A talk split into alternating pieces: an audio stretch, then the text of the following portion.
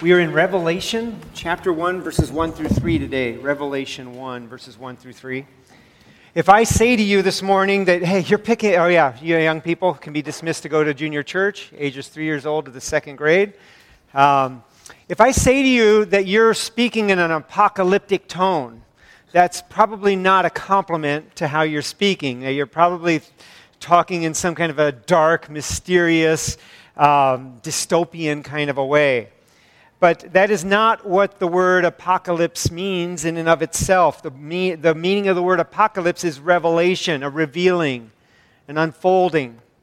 And so, for Christians, as we think about the book of Revelation or as we think about apocalypse, it is not dark and foreboding at all. It is not a book to, uh, to fear, but it can be a challenge there are some signs and some symbols in the book of Revelation that are hard to interpret. And we ask ourselves, how do we interpret them? Uh, do we, are they metaphors or do we interpret them literally? Today, as a matter of introduction, I want to lay out some principles. So, the first half of what we're doing, maybe 20 minutes of the sermon, will be preparation for the book of Revelation, and the last 12 will be today's text, the verses 1 through 3. Uh, we have some symbols in the book of Revelation, like the symbol 666. How do you interpret this? Uh, how do you approach the number 666? We have another uh, symbol in, in the book of Revelation, these locusts. These locusts have the hair of women, a gold of crown, a tail like a scorpion's, and they torment man.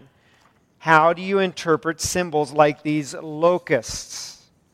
I hope that we have some grounding today as we open up the Word of God and, and, as we approach it for how you handle these difficult symbols. In the end, the book of Revelation does not exist to scare Christians, it does not exist to give you anxiety about the future. It exists to bless you in manifold ways as you hold its teachings. There are seven Beatitudes in the book of Revelation. We'll see one today. A Beatitude is a blessing like blessed are the peacemakers. There's going to be seven Beatitudes in the book of Revelation. It is truly a, uh, a, uh, a blessed book. The other thing I want you to note is that it, um, it, uh, this book self attests that its reason for existing is your understanding. In the very opening sentences, it says, The reason this is here is to give you clarity. Let's look at verse number one. Revelation 1, verse 1. The revelation of Jesus Christ, which God gave him to show his servants the things that must soon take place. He made it known by sending his angel to his servant John, who bore witness to the word of God and to the testimony of Jesus Christ, even to all that he saw. Blessed is the one who reads aloud the words of this prophecy, and blessed are those who hear and who keep what is written in it. For the time is near. Let's pray. God, as we look at your word today, we ask that you would truly bless us with an understanding of the things that are about to take place. And Father, we pray that you'd give us clarity. We pray, Lord, that uh, nobody would go away from this book with nightmares and fears, that God, all who trust Christ, would rest supremely and delightfully, and, and Father, even take more note of their life and how it plays into your unfolding plan. And God, might each of us keep the teachings of this book and be blessed by it. We ask in Jesus' name. Amen. So, we're going to go through these uh, principles of approaching the book. How do you approach this uh, apocalyptic book, this revelatory book? Um, I am basically lifting the outline. It's, it's mostly my words, but the outline for uh, an approach, uh, principles of approaching this, would come from Mark Hitchcock's book, 101 Answers uh, about the book of Revelation. We have five copies on the top shelf of our book, book cart if you want to uh, get a copy and read it at home. It's easy reading, it's light reading, uh, it's $10 or whatever you can afford. And, um, and so you just uh, mark that on an offering envelope and, and put that in the offering uh, as book cart. And uh, you, can, you can take this uh, at home for further study if you would like. So now there are four approaches to approaching the book of Revelation in terms of its time frame and what time frame Revelation is addressing. Here at Cornerstone, we take a futurist approach. Now, the four approaches are these. Um, the first one is preterist. The word preterist means past. I have a cousin, Eugene, and I, don't, I can talk about him because I know he will never hear one of my online sermons. He does not know how to operate a computer.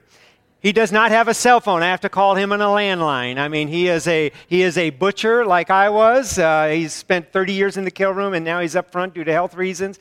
And, uh, and so he is as backwards as you can be, um, and uh, just classic Graham material and, from Missouri. And um, you know, and, and, uh, for years as in our adult life, I didn't know where he stood with the Lord. And, and you know, only, only recently, in, in years past, have we uh, gotten back together and spent time. And, and I wondered about his salvation, and I find out, well, you know, I'm a preterist and I'm a five point Calvinist. And I'm like, you know what those are?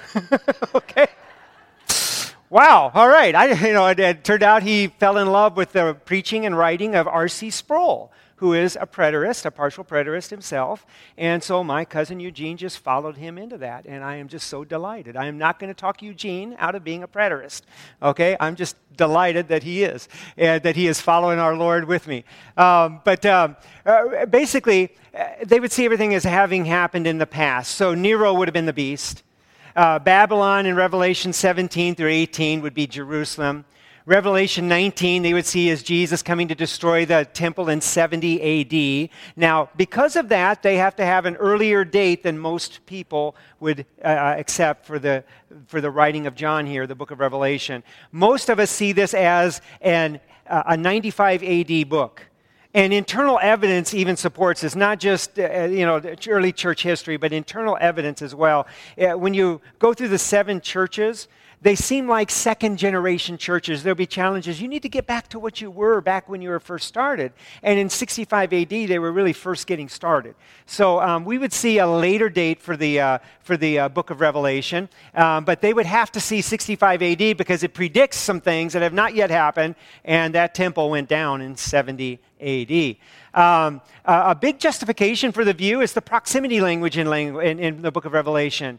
Because uh, the book of Revelation says these things are going to happen soon, these things are at hand. And so that would be a really good argument to be a preterist.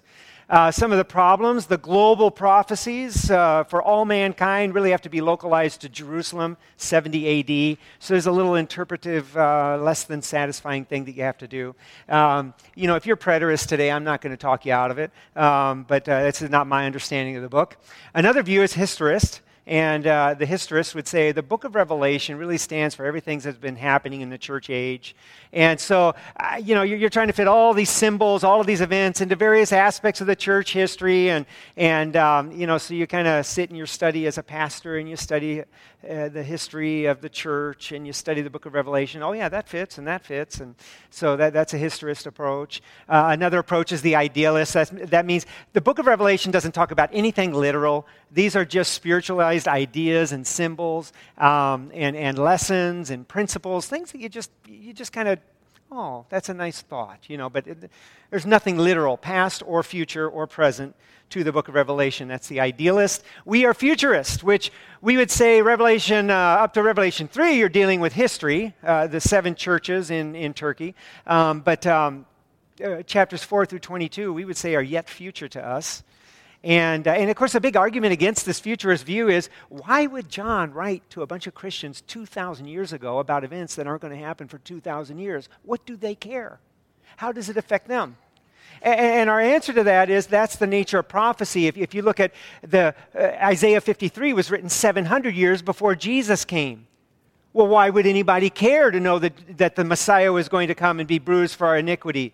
Uh, your life fits into God's unfolding history, and history is going somewhere.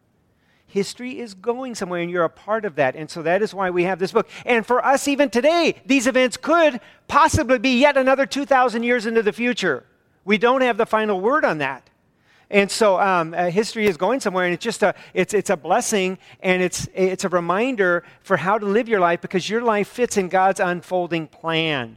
Uh, the last thing we'd say is it really does seem rather fitting that God's final book in the canon of Scripture would be a book about the future. If you're going to have a book that really deals primarily with the future, You'd think it'd be at the, you know, at the end of the writings, and, and it really fits nicely there. But uh, that, that's our church. We're, we're futurists, and that's going to be the paradigm with which we're going to approach the book of Revelation, chapters 4 and following. Um, now, I've already said this, but we understand the purpose of this book is to bring clarity of understanding to believers. The purpose of this book is not to bring confusion. So we're understanding that there are some things that you should walk away understanding for having studied the book of Revelation. And again, the very first verse says this is why God gave the book.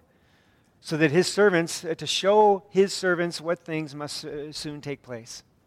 Now, um, Revelation is not all new material. There are 278 allusions to the Old, Old Testament. That's Mark uh, Hitchcock's count. 278 allusions, references to the Old Testament. There is not one single quotation of the Old Testament scriptures, as I understand it. But by some people's count, there are up to 278 allusions to the Old Testament. So it's not all new material. Um, symbolism. There's a lot of symbolism, like the locust with woman's hair and scorpion's tail and all of that. Now, symbols refer to something, they never refer to nothing.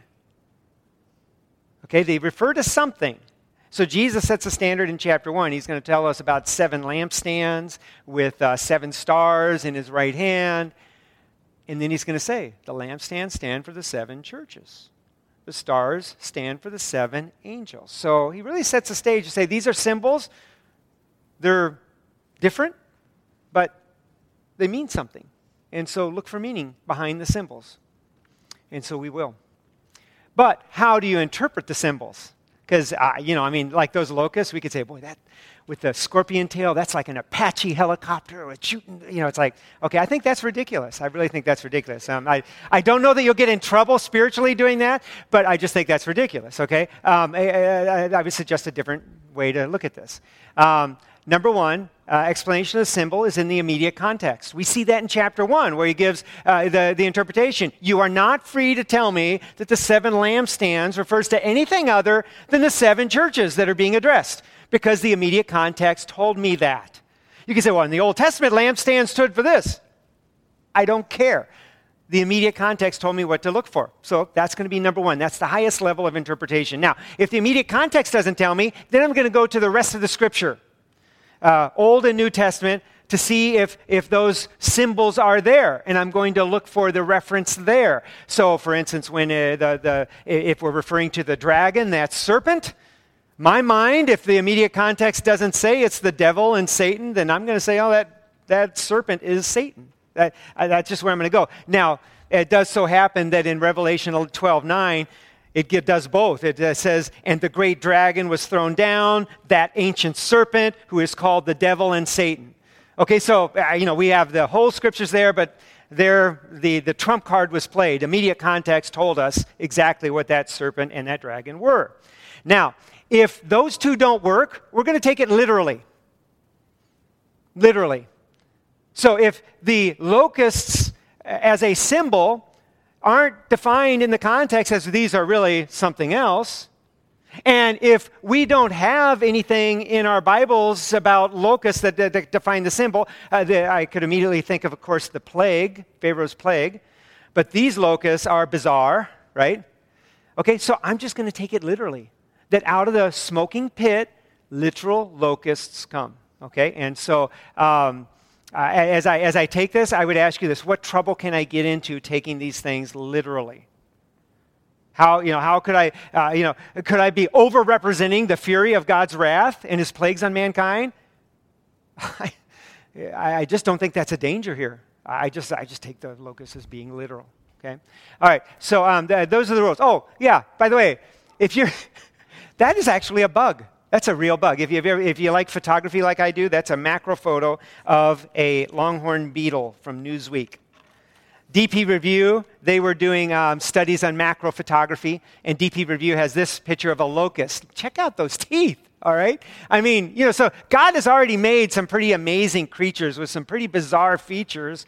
And, um, and this looks like a, hor- the scorpion fly sounds terrible. That looks like a terrible, uh, hurtful tail. It's, it's actually, that, that tail serves other purposes than stinging. But you, you get the idea that God has already, God has already um, made incredible, bizarre creatures.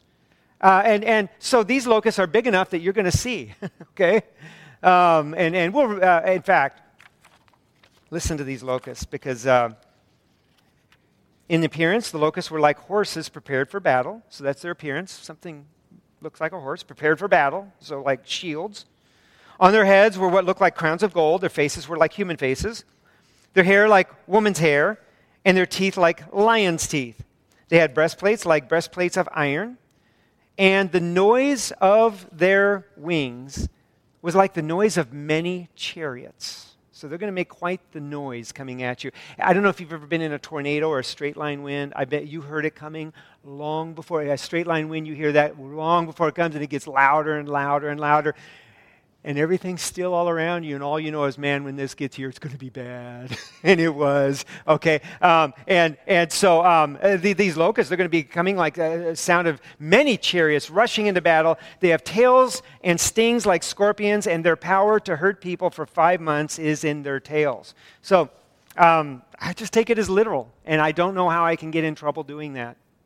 Okay? If you have any ideas uh, how I could, or if you have a better suggestion, let me know. Um, the numbers are to be taken literally, but also full of symbolic meaning.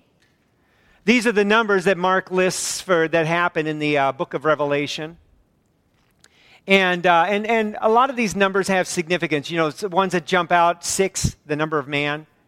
So the number 666, um, I think there's something symbolic behind that, the number of man. But I also literally think the guy is going to have 666 somehow attached in his name, or it's going to be the, his name, or the number of his name.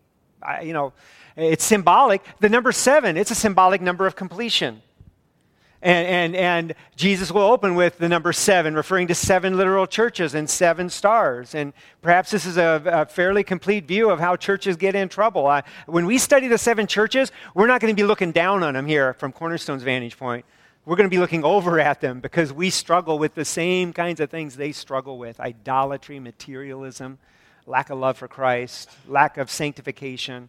Um, and, and so, um, so I think there's still symbolic significance to some of these numbers. There's going to be 12 thrones plus another 12 thrones for the 12 apostles and the, uh, the 12 uh, sons of Israel. And, and so the number 12 is a number of completion.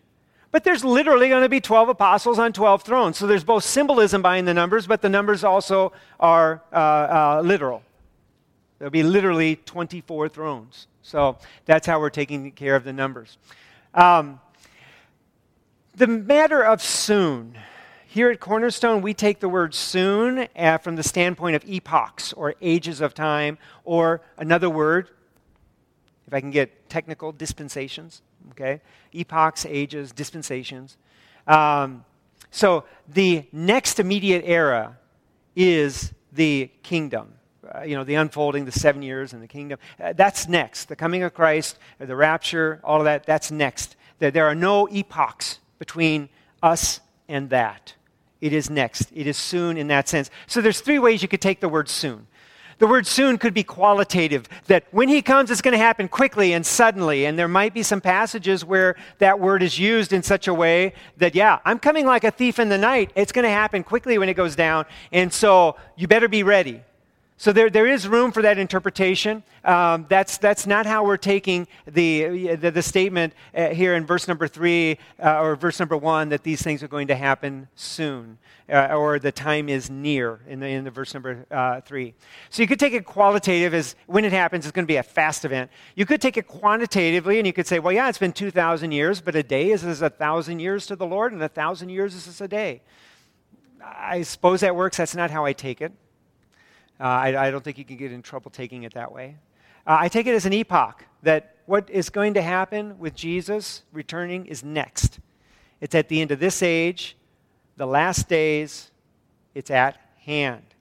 And so Daniel could not say that.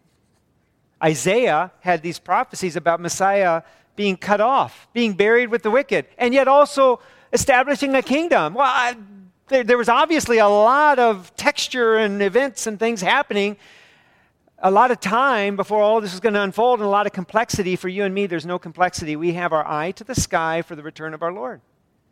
It's next. And in that sense it is soon. Epochs or ages. Let's just review the ages as we see them here. Where uh, not everybody at cornerstone is a dispensationalist but i would say uh, 90 to 90 9% of us are. I don't know exactly. But um, we see the ages of the earth broken up by uh, different stages. For instance, when Adam and Eve were created, they were in a state of innocence. They walked with God. Uh, they, you know, it, Moses was told, You cannot look on me and live. Okay, they looked on God. They were in purity. They walked with God. They fellowshiped with God. Smartest human beings ever to walk the earth. Uh, I, I, it's been said we use like less than 10% of our brain. They used 100%, and they had full revelation. They were, they were, they were, they were created as speaking adults with knowledge. Um, you know, they, they, they didn't have to goo goo gaga, grow up kind of thing. Smartest people walking with God, fellowshipping with God that was an era that ended with the fall of man. Okay? Now they have a conscience. Uh, Satan said uh, they're going to know good and you're going to know good and evil and uh, be like God. And what does God say after they ate the fruit? Man has become like one of us, knowing good and evil. So now they are navigating life as evil people with a conscience. And, um, and so that is the era of conscience. And so what we see with these dispensations, it's called house rules. It's like when you go from one dispensation to the other, you have new rules. You just sweep the table of the old and you have these new rules. Now there's, there's ethics, there's, there's information, there might even be tradition from the old eras, but, but the basic rules for how God dealt with man changed after man uh, became a sinner. And it was the, what we call the era of conscience. Now, this next era is debated among uh, dispensationalists, I believe. Human government, is this really a separate era? Basically, when Noah gets off the ark in chapter 9, verse 1, God makes some statements that if man takes man's life, I'm going to require his life at his hand. If an animal takes man's life, I'm going to require that animal's life for that man's life. And so basically, it's like uh, many would take this as the, the foundation of human government, that God is saying the earth was just full of violence up in the days of Noah.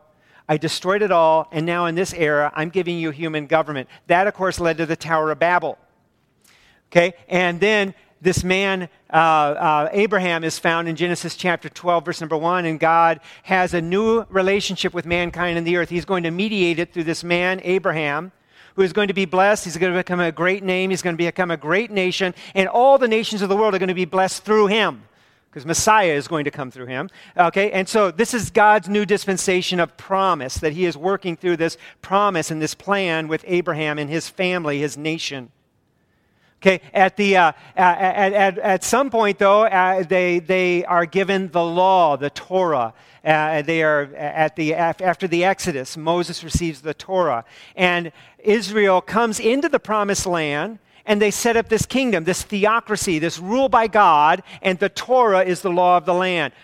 Swipe all the table of all the rules, here's now the Torah. And this is how God is now mediating his relationship with mankind through Israel using the Torah, okay, uh, the age of law.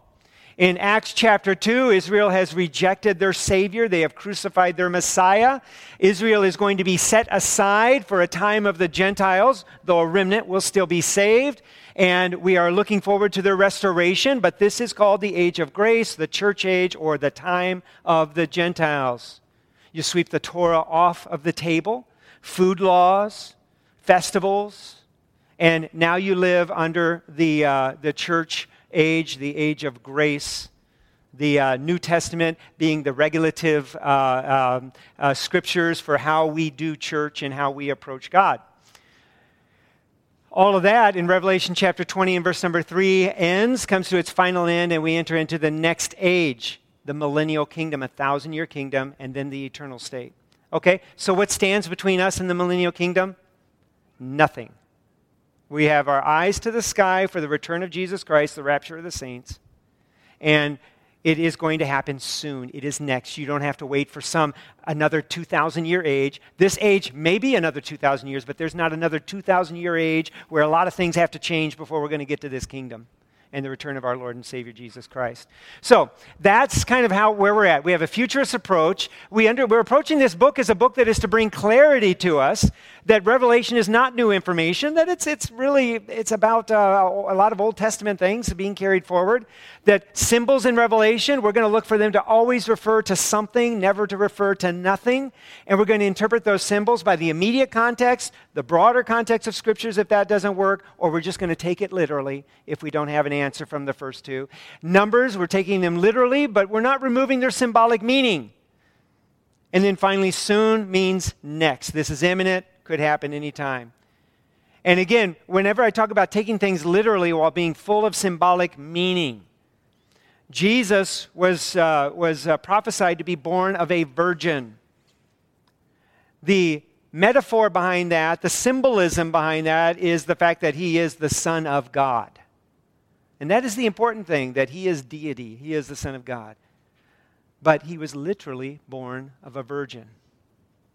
So, uh, and if you look at all of the Old Testament prophecies concerning his coming, uh, out of Egypt I've called my son, that identifies him with Israel. He literally went to Egypt, and he literally came out of Egypt. He should be called a Nazarene, which would be a derogatory term. He literally lived in Nazareth and was called a Nazarene. And he, he should be born in the city of David in Bethlehem. Uh, well, he's going to be a Davidic king. That's the important thing. The promises to David are being fulfilled. But he was literally born in Bethlehem. So uh, all of these things, the, the, these symbols, we take them literally and we understand, yes, there's full meaning behind them, but they are literal events, okay? So uh, I hope that's helpful. Uh, review that with me um, uh, here later if you have some other ideas about this approach. Um, this is the revelation of Jesus Christ. God gave Jesus this revelation to show events that would happen soon, chapter 1, verse 1. The revelation of Jesus Christ which uh, God gave him to show his servants. That word is doulos, slaves, servants, bond servants, the things that must soon take place. All right, um, there's an impressive amount of debate over what it means when it says the revelation of Jesus Christ. Is it a revela- revelation about Jesus Christ, a revelation that shows us Jesus? Or is it a revelation that is coming from Jesus? It's a revelation of Jesus, when he's giving to us. Is that what that means? And, and that would be more the direction that I would take things that, that this is a revelation given by God to Jesus about future events. And those future events include information about Jesus. So ultimately, yes, it's about Jesus, but I'm, I'm, taking him to be the possessor, the owner of this revelation that he is sharing with us. So it is an apocalypse, uh, uh, uh, an apocalypse, the revelation of Jesus Christ, the apocalypse of Jesus Christ. Again, that is to make something known. By the way, there's an entire genre of literature in antiquities called apocalyptic literature. And it's bizarre and it's inaccurate. And so you might say, well, wait a minute. If God chose to use this, uh, this, this, this genre of literature that's bizarre and, ina- and, and inaccurate, maybe Revelation the book of Revelation is bizarre and inaccurate. Now, doing that, uh, the fact that genres of literature exist in secular society, uh, take prophecy. There's been various forms of prophecy in secular society, from Nostradamus to horoscopes. Uh, you take a horoscope or uh, a fortune cookie or tarot card readings or palm readings. Um, a lot of those are they say something without saying anything. You know what I mean? Like if you get a fortune cookie, uh, uh, let's say your horoscope today, something more serious than a fortune cookie. People take horoscopes seriously. And, um, and uh, uh, your, your, your, horoscope might say, um, you, it's going to be very important that you meet someone today. Or you're going to meet someone very important today. Well, what day of your life, if you're not alone in your home, is that not true? And even if you are home alone, maybe you are the important person. You've had a conversation with yourself. I mean, they're just broad enough to, to always say something without risking being wrong, right?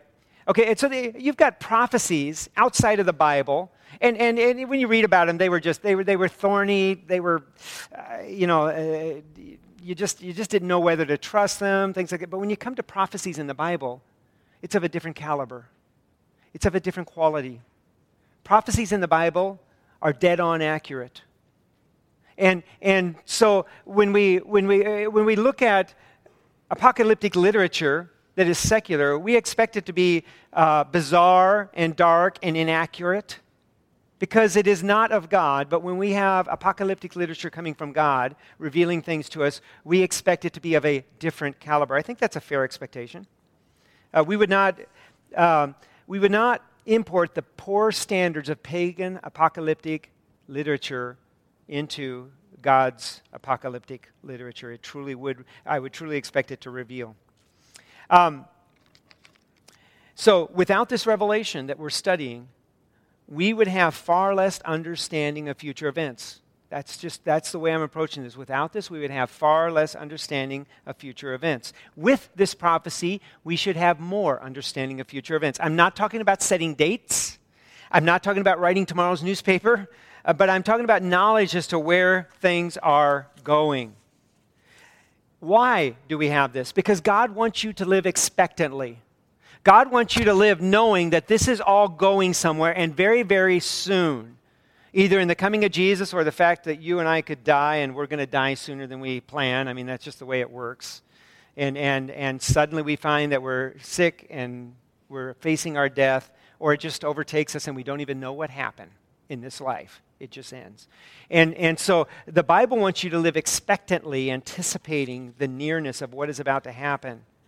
God's plan is going somewhere, and you and I have the opportunity to be a part of it. Not just the opportunity, but also notice the language in verse 1 to show his servants, his doulos, his bond slaves.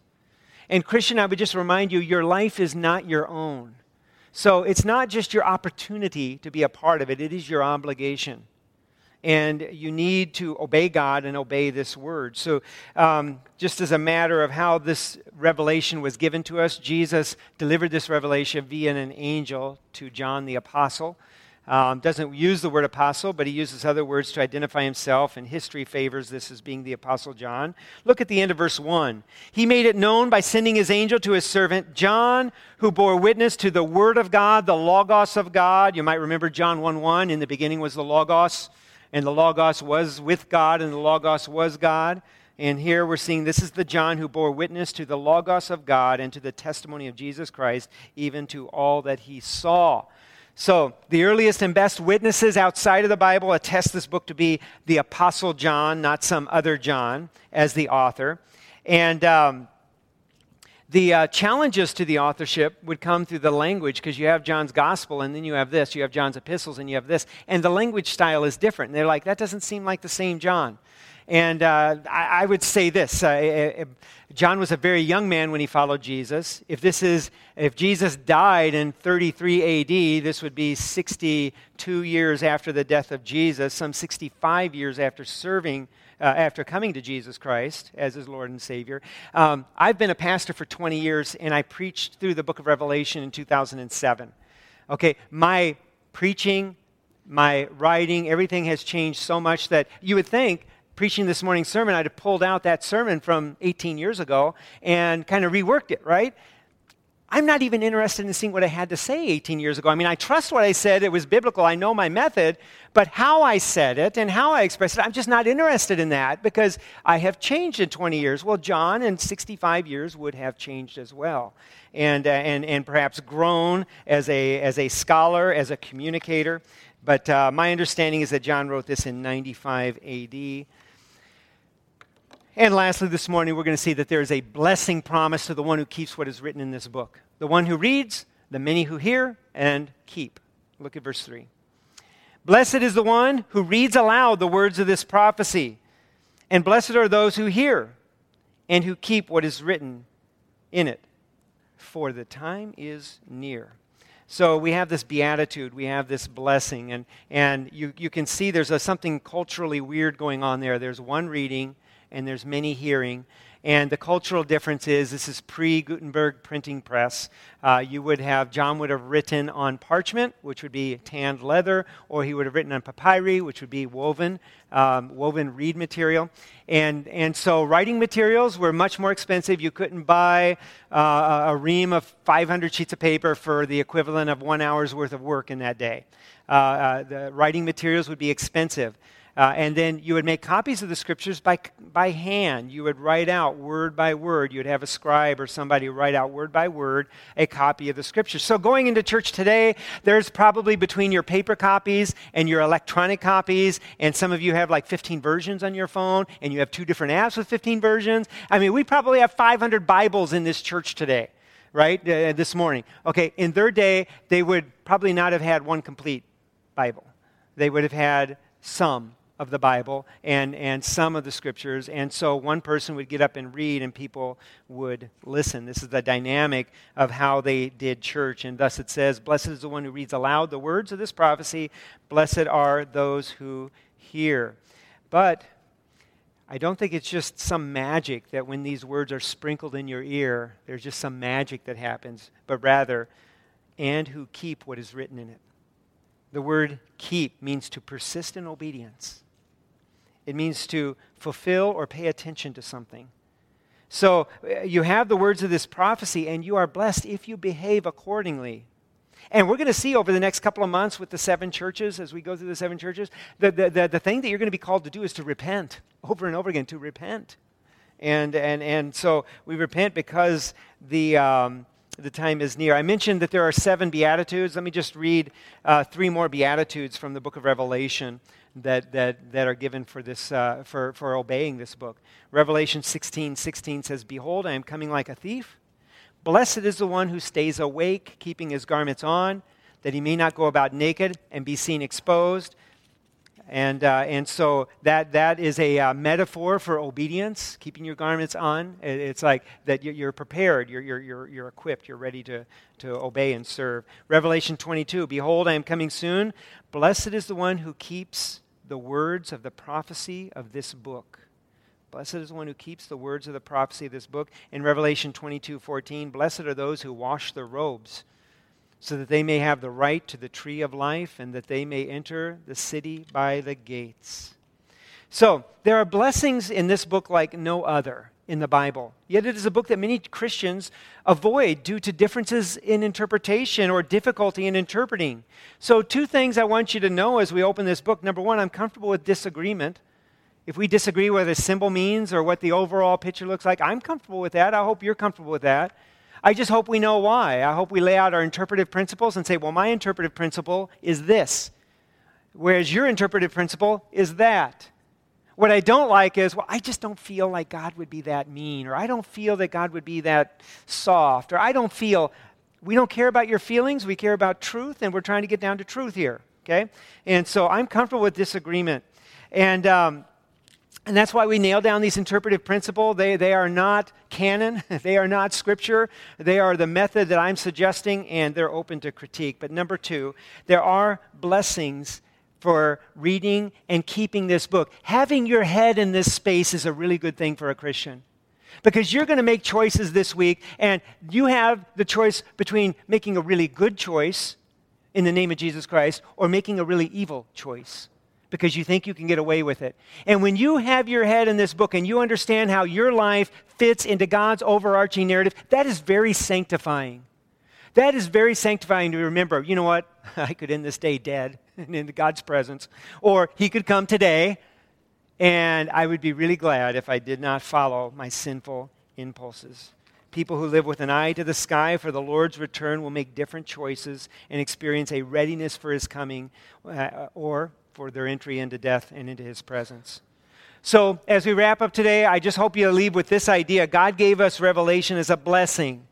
It is a book that we are to study and to keep, and if we keep it, we will be blessed. We had the groundwork. Did I lay this up here again? Um, yes, I did. We have the groundwork that we laid out today futurist approach. We expect this book to bring clarity. Uh, it's not new information, lots of Old Testament. Symbols, always refer to something, never to nothing. We take those symbols in context, in the broader scriptures, or we just take them literally. Uh, numbers, we take them literally while full of symbolic meaning. And soon, this is next in our Lord's calendar. God wants you to live expectantly. He wants you and me to live knowing what is next the coming of our Lord Jesus Christ and the establishment of a tremendous kingdom. He wants us to behave accordingly today and in such a way that, uh, that we would bring honor to him, and as we step into eternity, we would not be found naked and ashamed. Let's bow for a word of prayer, and then I'll ask our men to come, and we will have the Lord's table today. Father, thank you for this book. As we uh, begin a new study, we pray that you would guide us from week to week in it.